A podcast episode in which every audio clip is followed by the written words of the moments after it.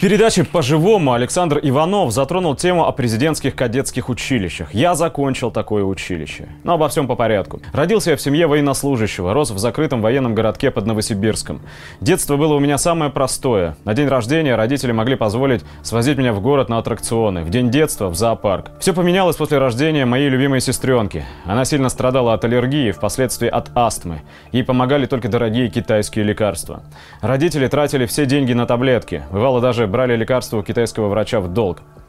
На тот момент времени мне было 14. Чтобы облегчить финансовое положение семьи, я решил поступить в кадетское училище. Отец инициативу поддержал.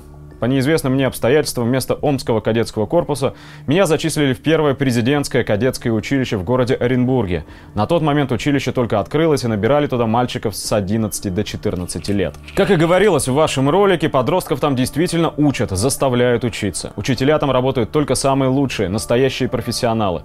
Всегда с любовью их вспоминаю. Они вкладывали в каждого кадета все свои силы.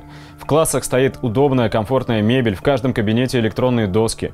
Каждому кадету выдавали личный личный ноутбук для учебы. Каждый мог выбрать по душе спортивную секцию. Также были творческие секции, секции для умственного развития. Учились у нас дети из семей военнослужащих, из семей обеспеченных, сироты и самая малая часть из семей простых гражданских. Там мы были все равны и получали лучшее образование. И, конечно, у нас была пропаганда. Иногда к нам приходили местный депутат от «Единой России» или священник с имамом для разговора. Но, несмотря на это, учителя научили нас размышлять. Мы имели критическое мышление. В свободное время мы могли собраться попить чаю и свободно поговорить на научные темы, например, об истории, о физике.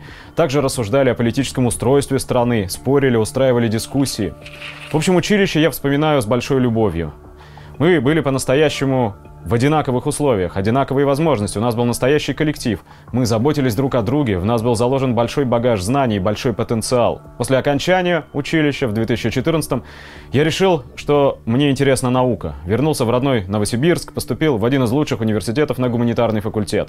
Так как обожал историю и политологию, но был вынужден зачислиться на платной основе, так как профиль у вуза технический. В университете у нас в группе реально получали знания из 30 человек, только я еще, может быть, пятеро ребят. Остальные приходили, отсиживали пары и все.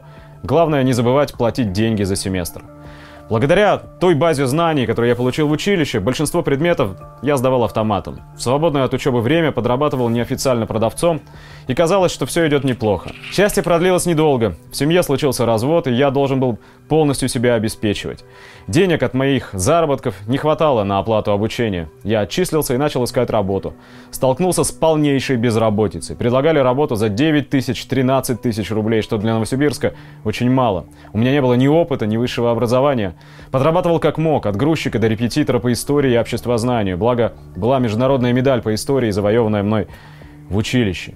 Через год я наконец нашел неплохую работу в сфере продаж, используя навыки, полученные все там же. Проявил себя, работал не покладая рук и добился теперь управляющей должности.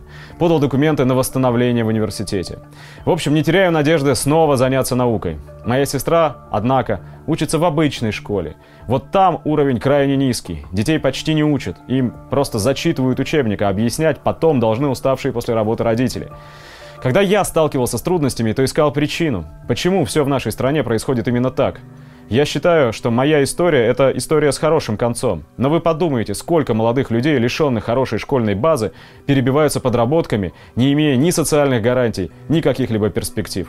Страна получает брошенную молодежь, она получает обслугу.